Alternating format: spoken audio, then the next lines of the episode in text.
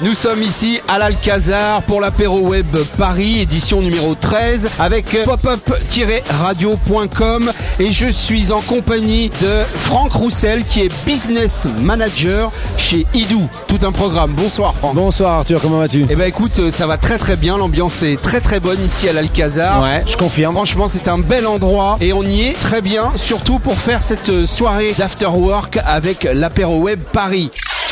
Apéro, Apéro web. Arthur, Leg.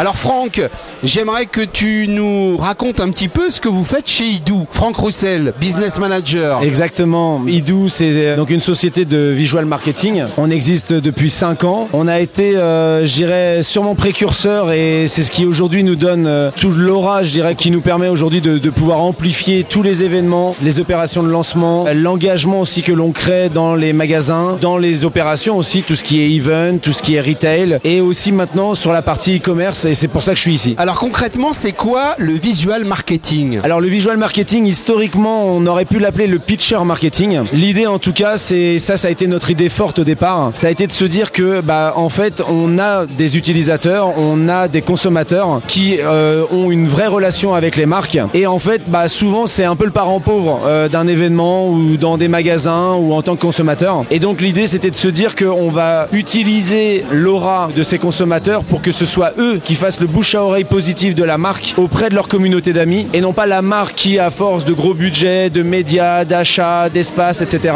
en fait, ne parle qu'aux gens qui les connaissent vraiment. Et donc là, l'idée, c'est de faire participer le consommateur dans des événements, dans des opérations de lancement, dans des magasins, dans des, sur des sites e-commerce aussi au moment de leur achat, pour que ce soit eux les prescripteurs de la marque. Et donc le pitcher marketing sert à ça, c'est utiliser l'image des gens pour qu'ils soient les prescripteurs de marque en fait. Alors comment ça se passe concrètement? Je suis un acheteur, je vais dans un magasin. Comment je fais pour participer à l'aura de la marque, à, faire que euh, je vais euh, communiquer pour la marque en fait? C'est ça l'idée. Voilà, alors en fait, on est parti d'un postulat simple, et moi qui suis issu du retail, c'est clairement des KPI qu'on connaît tous. C'est qu'en gros, sur des magasins, on sait que 50% des gens qui y sont rentrés, ils sont ressortis aussi rapidement qu'ils y sont entrés, et surtout sur lesquels on n'a pu avoir aucune interaction, et on sait pas qui c'est, et on peut pas leur reparler. Parce qu'ils n'ont pas acheté, ou tout au moins parce qu'ils étaient dans une démarche où ils n'avaient pas spécialement envie de rentrer en connexion avec la marque ou avec un vendeur. Là, l'idée, c'est que nous, on installe en fait en magasin des concepts euh, de interactifs. Donc, ça peut être du gaming,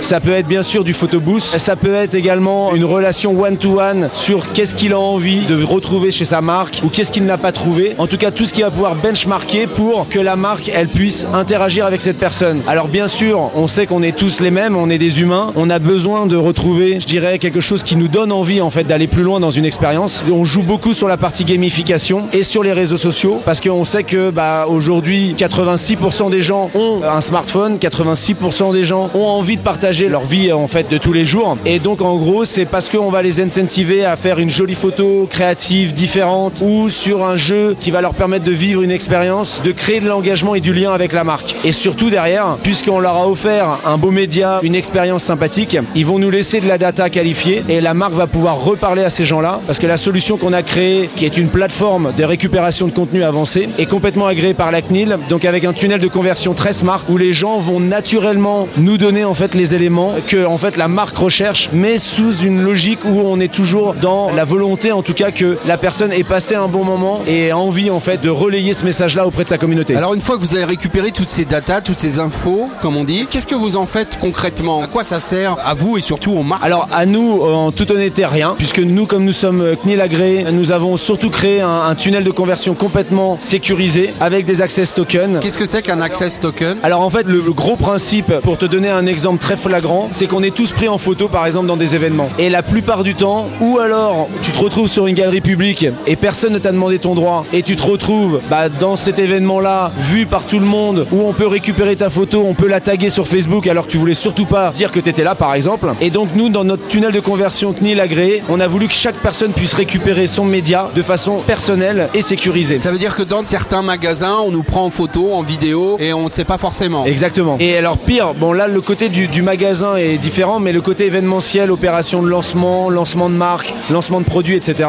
On s'aperçoit que oui, il y a vraiment un laisser-aller, je dirais, au niveau de la CNIL, et qui fait que du coup, en gros, les gens, sans s'en apercevoir, sont traqués. Euh, on utilise euh, les éléments qu'on a pu récupérer alors qu'on leur a pas demandé leur permission. Donc vous, toutes les datas que vous récupérez, les gens sont au courant, ils sont consentants. Ils sont d'accord, ils sont consentants, ils ont validé eux-mêmes. C'est ça ce fameux tunnel de conversion. En gros, je vis une expérience, je vais récupérer cette expérience avec un lien d'accès privé vers mon shooting ou vers mon média. Et ce média, à, juste avant de le récupérer, on va te demander, en particulier à toi, et où personne ne peut interagir en même temps, où on va te demander, oui, j'accepte de faire partir d'une galerie photo d'un événement, oui, j'accepte qu'on me reparle pour recevoir les bons plans. Et là, à ce moment-là, on est CNIL et la personne a elle-même en fait décidé de ce qu'elle voulait. Et en fait, en prenant ce cheminement-là, on s'aperçoit que tout le monde accepte parce que pour une fois, on les respecte. Oui, il y a une relation de confiance. Exactement. Et en fait, après, derrière, sur cette plateforme qui est sur la partie, je dirais, immergée de l'iceberg, c'est une multitude de solutions qu'on propose. Par contre, sur la partie front, c'est aussi ça la partie forte. C'est que pour une fois, on va pas recevoir ce média en pièce jointe d'un mail et l'histoire s'arrête là pour la marque. Et ce que va faire le consommateur avec, ben, on n'en sort à rien. Là, il va le récupérer sur une plateforme complètement brandée aux couleurs de l'annonceur avec une redirection vers son site internet, vers sa fanpage, vers une vidéo ou en tout cas tout ce qui va pouvoir être mis en avant par cet annonceur. Et surtout, et ça c'est la grande force de notre plateforme, on va lui mettre les possibilités de pouvoir partager sur les réseaux sociaux juste à sa portée de main, sans aucun point de friction, pas d'appli à télécharger, pas de login mot de passe, pas des choses qui font que la moitié des gens oublient et ne le font pas. Et du coup, parce qu'il va pouvoir cliquer deux fois sur un bouton, et ben il va pouvoir partager très simplement sa photo sur n'importe quel réseau social de son choix. Et c'est là que l'histoire commence aussi des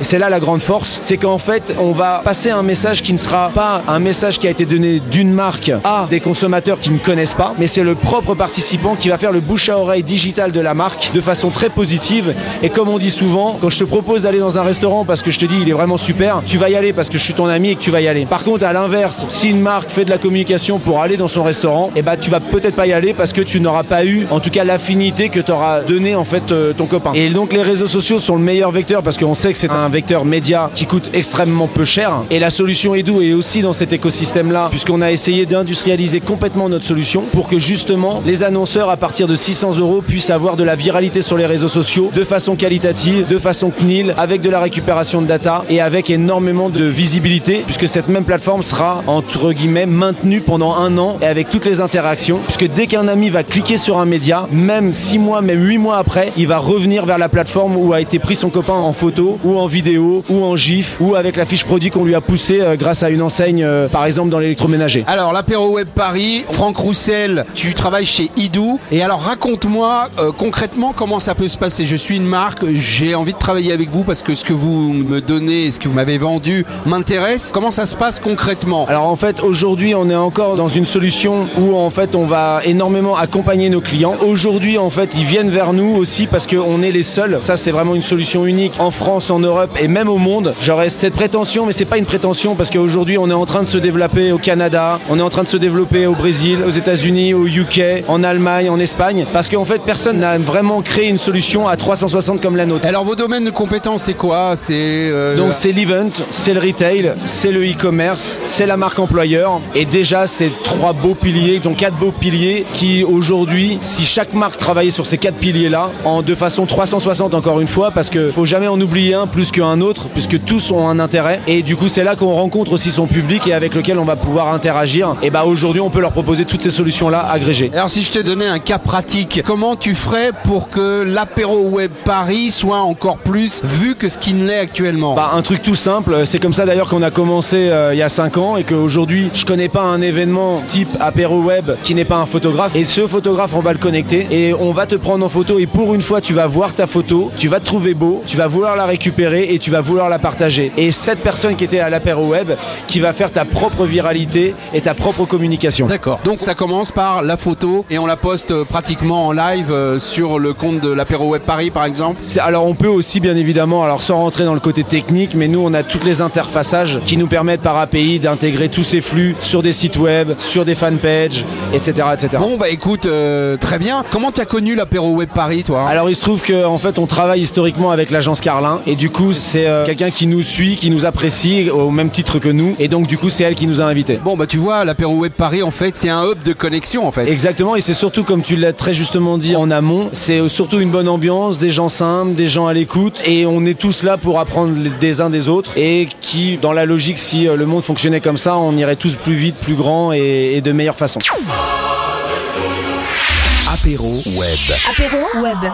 Merci Franck Roussel, tu es le business manager de chez Idou. Merci Arthur. Alors comment on peut rentrer en contact avec toi facilement par le site internet? Alors par le site internet à franck.edu.com. Alors Idou, ça s'écrit comment? Parce que Alors comme la tête en anglais, tu vois, on était précurseur aussi du selfie phénomène. Donc c'est la tête en anglais H-E-A-D et O-O à la fin parce qu'on avait déjà des prétentions d'internationalisation comme Yahoo, comme Wanadu et comme bien d'autres. franck.edu.com. Merci Franck et euh, bah très vite je suppose à l'apéro web on va se revoir. Bah merci beaucoup et à bientôt. Merci, au revoir.